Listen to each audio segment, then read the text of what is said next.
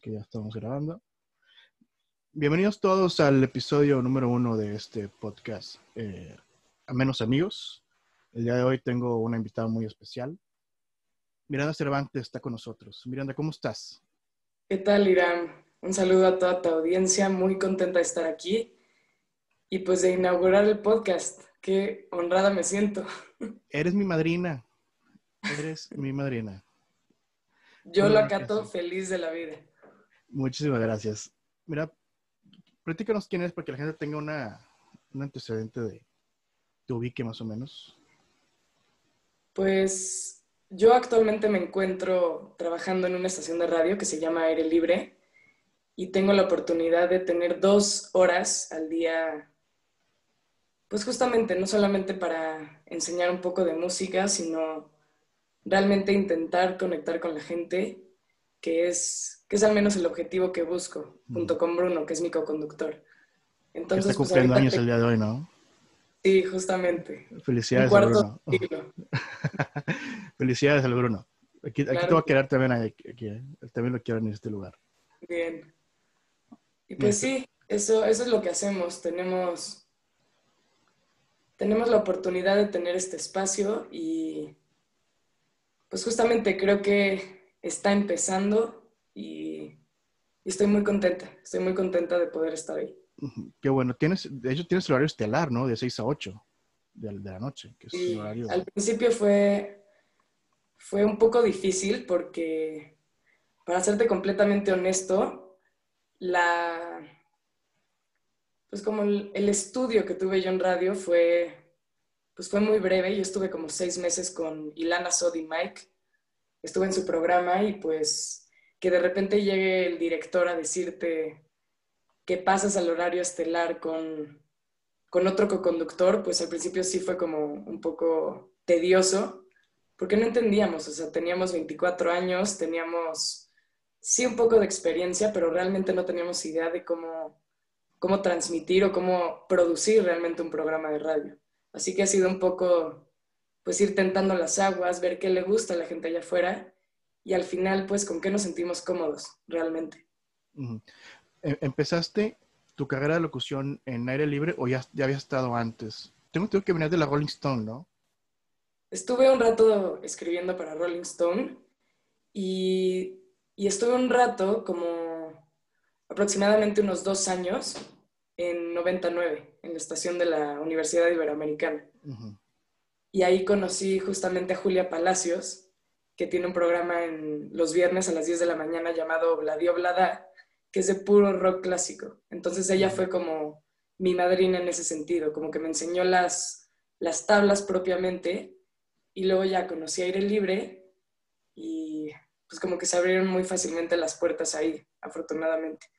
Y vaya forma de entrar por la puerta grande, ¿no? Con la mismísima Ilana Sod y Miguel Ángel Ángeles.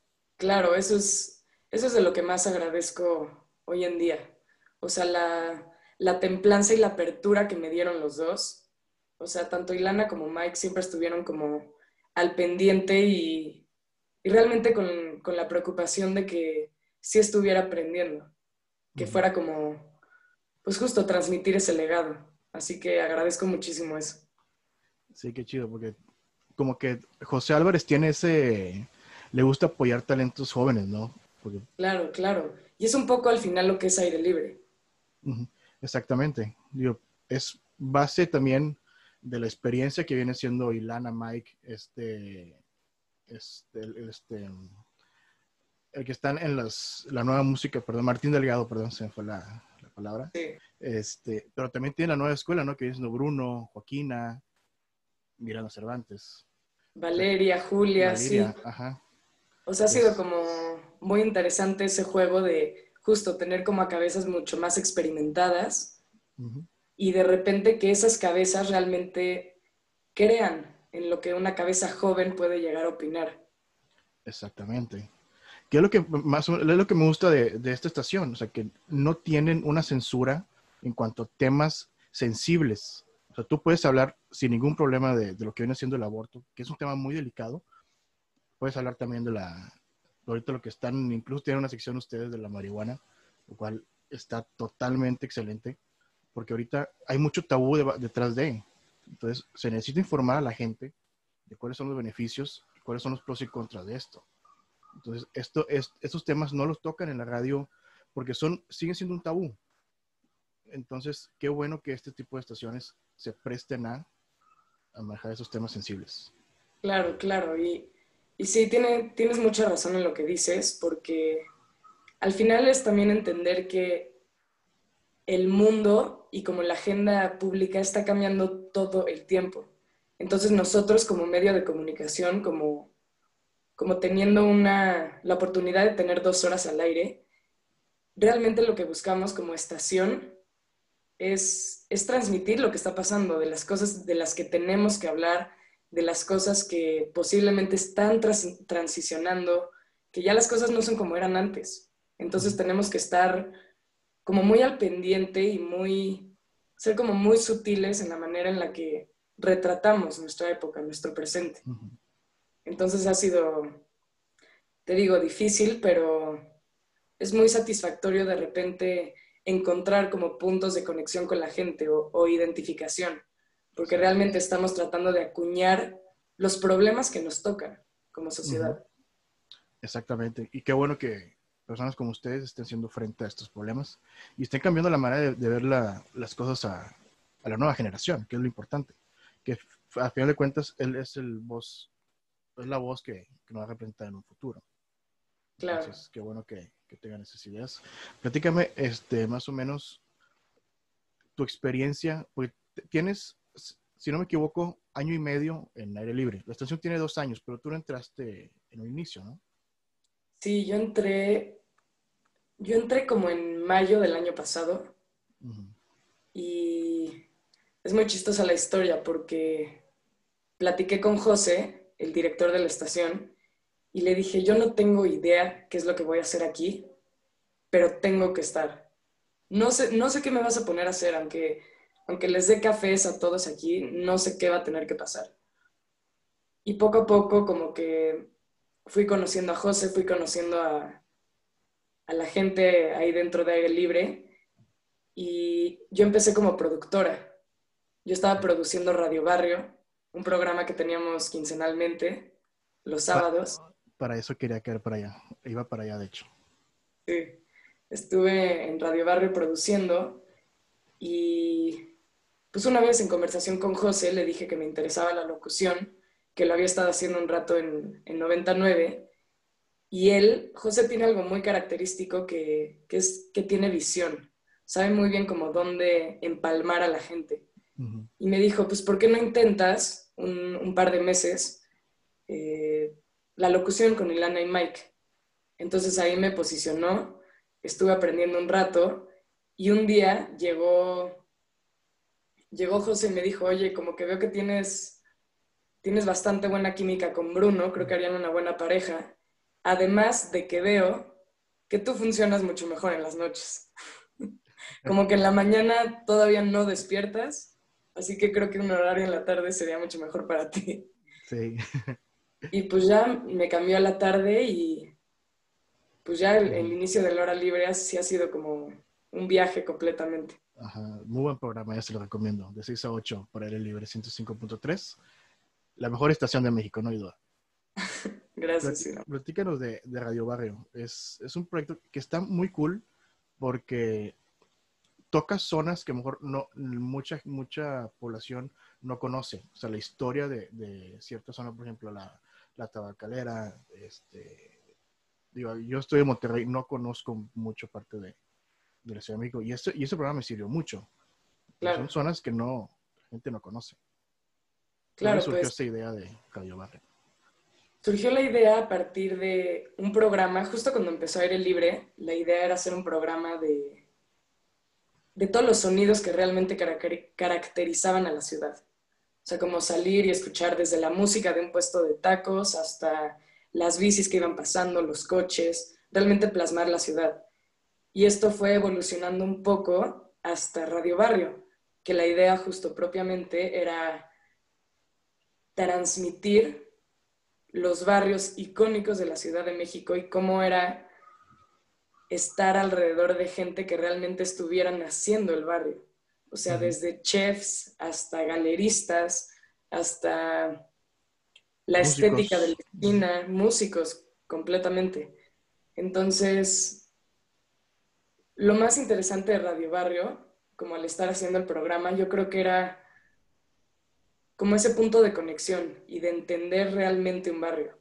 O sea, porque creo que puede ser muy diferente tú caminar el barrio, caminar las calles y, e irte topando poco a poco con ciertas tiendas o cierta gente que lo hace. Pero lo interesante de, Radio Barrio era que en un lapso de seis horas estábamos conociendo toda la gente que, que sí lo hacía con sus propias manos, que lo hacía con instrumentos, que lo hacía con comida. Entonces ese intercambio con la gente era algo increíble. O sea, salías al final del día con un gran sabor de boca por toda, toda la conexión que realmente tenías con la gente ahí. Sí, es. Obviamente se, se pausó por temas de, de pandemia, pero pues tiene, tiene, que regresar, ¿no? Supongo que el otro año. Con, pues sí, yo creo que hay algo muy valioso con, con, como te decía anteriormente, con retratar realmente lo que estamos viviendo como sociedad. Y sí, la pandemia es entender que, que igual hay cosas que se van a frenar, pero que quizás a partir de la pandemia como que agarramos, agarra más valor y nos damos cuenta que proyectos como Radio Barrio sí son proyectos que se tienen que seguir haciendo porque la manera en la que se transmitía era, era algo muy bonito al final. Sí. Hablando de, de, pandemia, acaban de regresar ustedes a la estación, ¿no? Creo que son los únicos que están de vuelta en cabina. ¿Cómo fue ese, esa sensación de estar alrededor de seis meses transmitiendo desde casa y luego de repente ya estar otra vez en, en cabina. Claro, sí, sí fue una locura, la verdad. Dejamos de transmitir como en, como en abril, yo creo. Y estuvo muy chistoso porque lo que hacíamos Bruno y yo era, más bien como que nos topamos por primera vez con el reto de trasladar nuestra química innata al aire hacía un formato en donde no nos estábamos viendo la cara. Entonces eso fue muy curioso como dar ese, ese gran, gran paso, pero al final entendimos que hay una, como una magia que está ahí automáticamente entre, entre los dos. Entonces, sí, fue, fue bastante interesante como cambiar el formato de radio. Y luego, después de como seis meses, regresamos finalmente a cabina, como dices, fuimos los únicos, seguimos siendo los únicos que transmiten en vivo, pero porque teníamos justamente esta necesidad de vernos a la cara, de sentir lo que estaba sintiendo el otro. Y creo que esa es, es un poco la magia de, tener un co-conductor. Yo me acuerdo perfecto el día que, que entramos, que nos vimos la cara después de seis meses, y fue rarísimo, fue como como toda una explosión de emociones porque pues al final claro que extrañas hacer un programa en vivo, pero lo que más extrañas es a la persona. Es, es estar junto a la persona, es estarle diciendo todo el tiempo lo que estás pensando, lo que te inquieta, como tus propios cuestionamientos. Entonces vernos por primera vez sí fue algo súper mágico y, y pues ahorita ya estamos enganchados. O sea, nos encanta justo nos encanta vernos antes del programa, nos encanta platicar durante el programa y pues es entender que, que hay algo muy, muy bonito ahí, muy que ni siquiera te lo podría explicar con palabras. Hay como una conexión muy linda. Sí, pues es que es parte de la química, ¿no? Tiene que ser, y es parte de que salga a flote el programa. claro.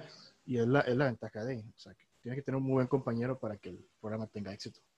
Y creo, que por eso se han, han estado ahí en ese programa durante casi un año, si no me equivoco. Claro, casi un año. A mí, o sea, yo voy a decir esto, voy a hacer esta afirmación aquí.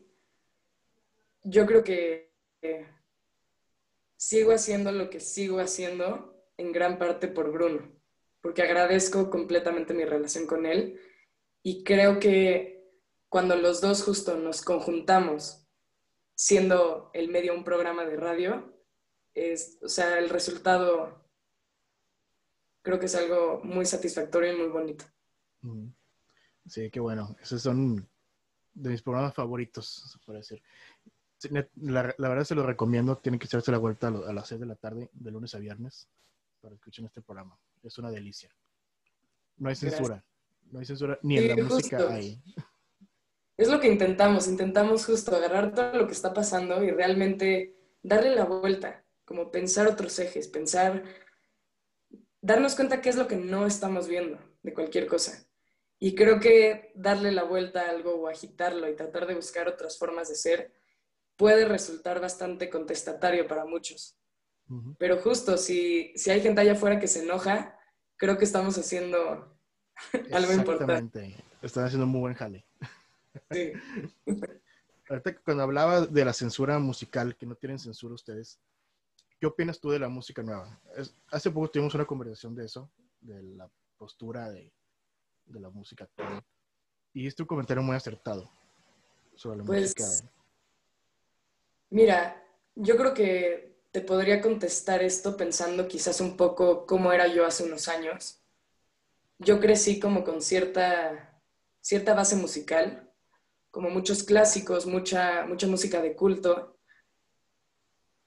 Y yo me aferraba a la idea, como bastante purista, de que la música tenía que ser de cierta forma.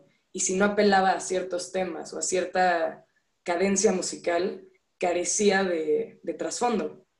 Y lo que la música actual tiene un poco hoy en día es, es que es música mucho más rápida, como mucho más fácil de procesar, que al mismo tiempo podrías creer que no tiene fondo.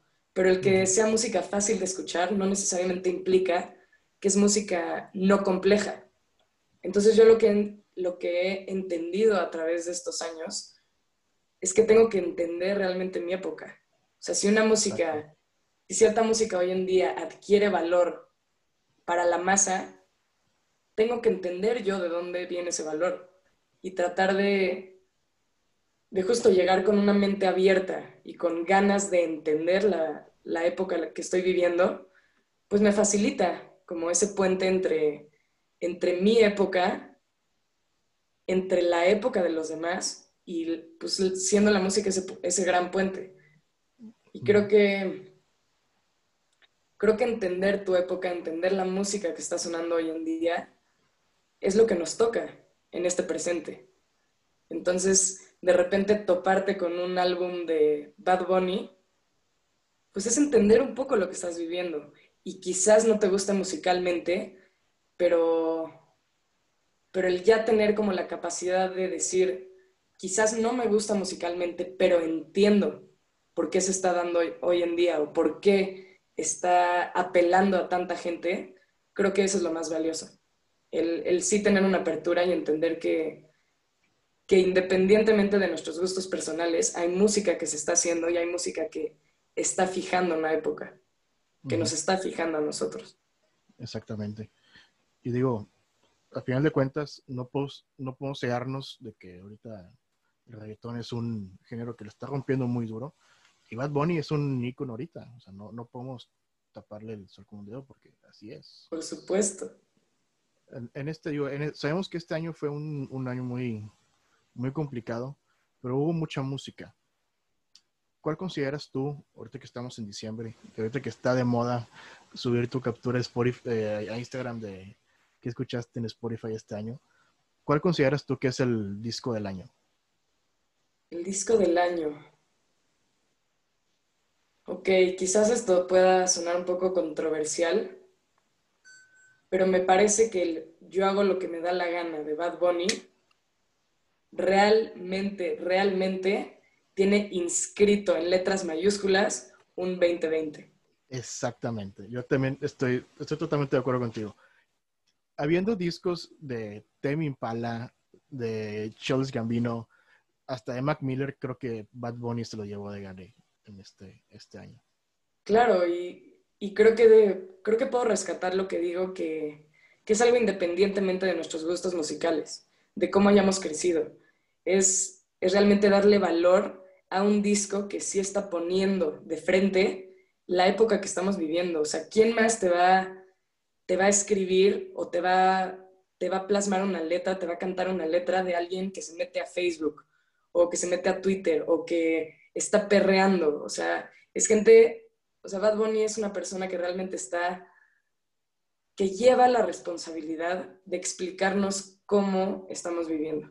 Exactamente. Y voy a, citar a Bruno Moya, ¿no? Es la música antisistema de, este, de esta generación.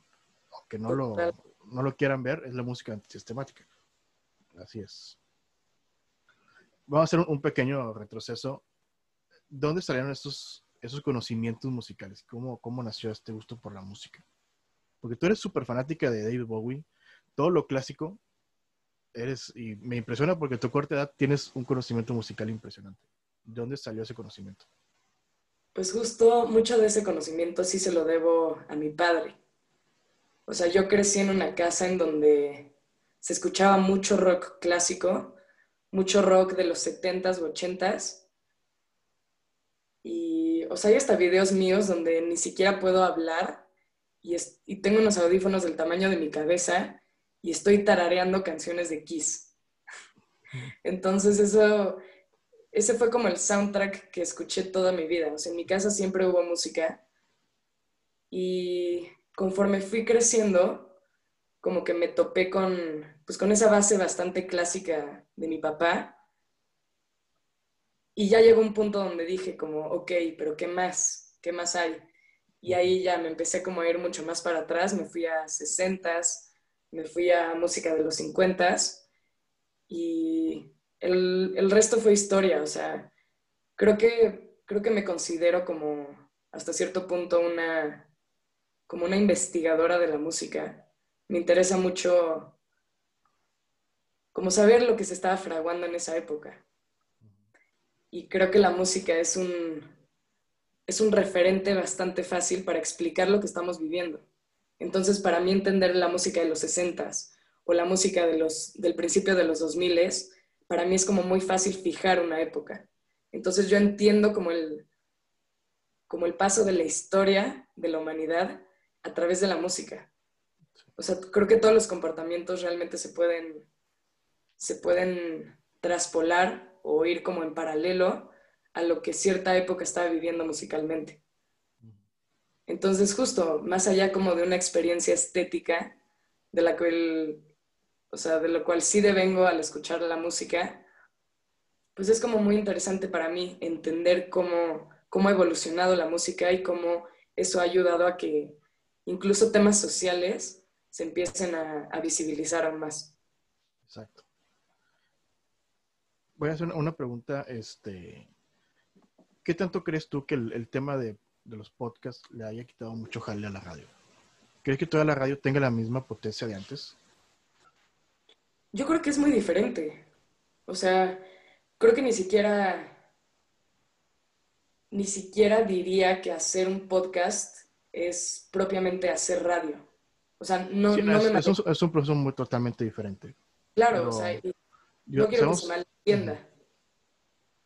O sea, porque si hay, al hacer un podcast, sí hay una, una parte de hacer locución, por, por supuesto que hay una, como un, una responsabilidad por llegar a un público, pero son medios completamente diferentes, me parece. O sea, si yo empezara a hacer un podcast, yo creo que sería muy diferente hacer, hacer radio porque hay una inmediatez por ahí.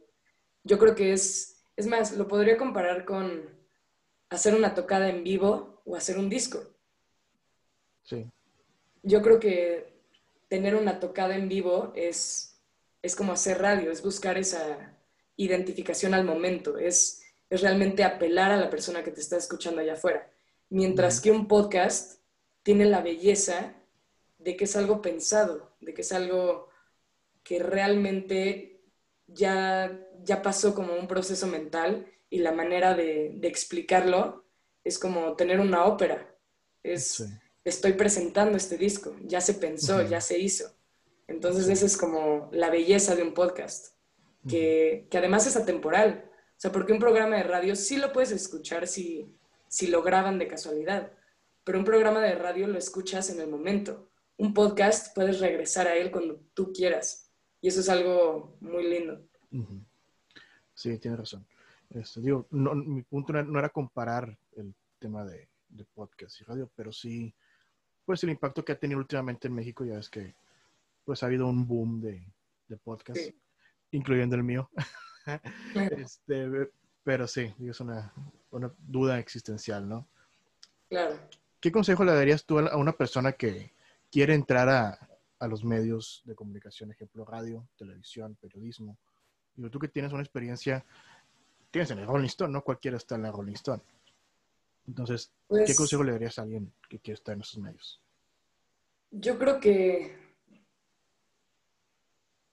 hay, o sea, yo lo veo mucho como con, con mi experiencia personal. Hay algo muy, muy mágico con, con tratar de encontrar tu voz. Con, o sea, yo, yo entiendo que mi voz es realmente como un medio o como una traducción de lo que estoy pensando yo. Y creo que puede haber como mucho miedo al respecto al principio, porque pues es vulnerarte al final. Yo creo que transmitir tu voz, sea, sea frente a un micrófono o a través de una pluma, creo que hay, creo que hay una barrera que se tiene que romper, que es realmente mostrarte frente a los demás. Y creo que he entendido últimamente que, que la vulnerabilidad es realmente lo que te conecta con la gente. Entonces, entender que tengo esta voz es entender que si la muestro, me estoy mostrando yo. Y el mostrarme a mí es como el punto en común o la identificación que va a encontrar la gente. Entonces, ha sido justamente como ir perdiendo esos miedos a, mostrarme como soy, a mostrar mi voz.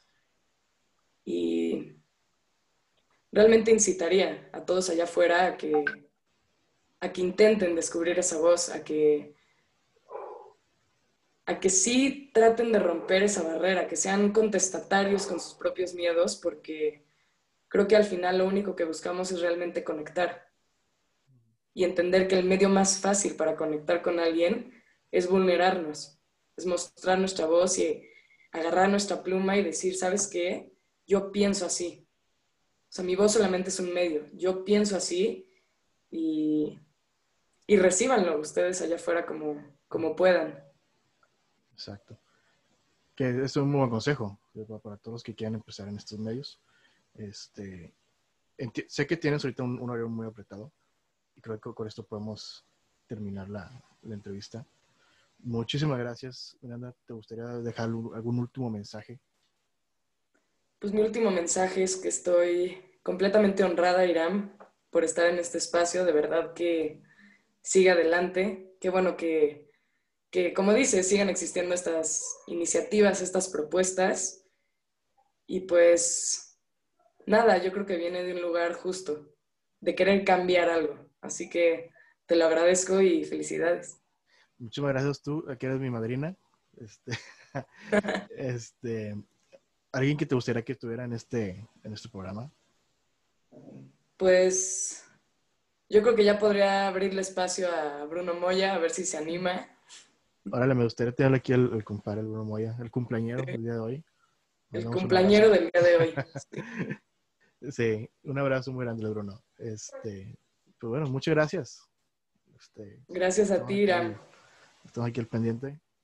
Y un honor tenerte aquí como primera invitada. No, el honor es- Gracias. Pues bueno, pues muchas gracias a todos los que están escuchando. Nos escuchamos pronto. Un saludo.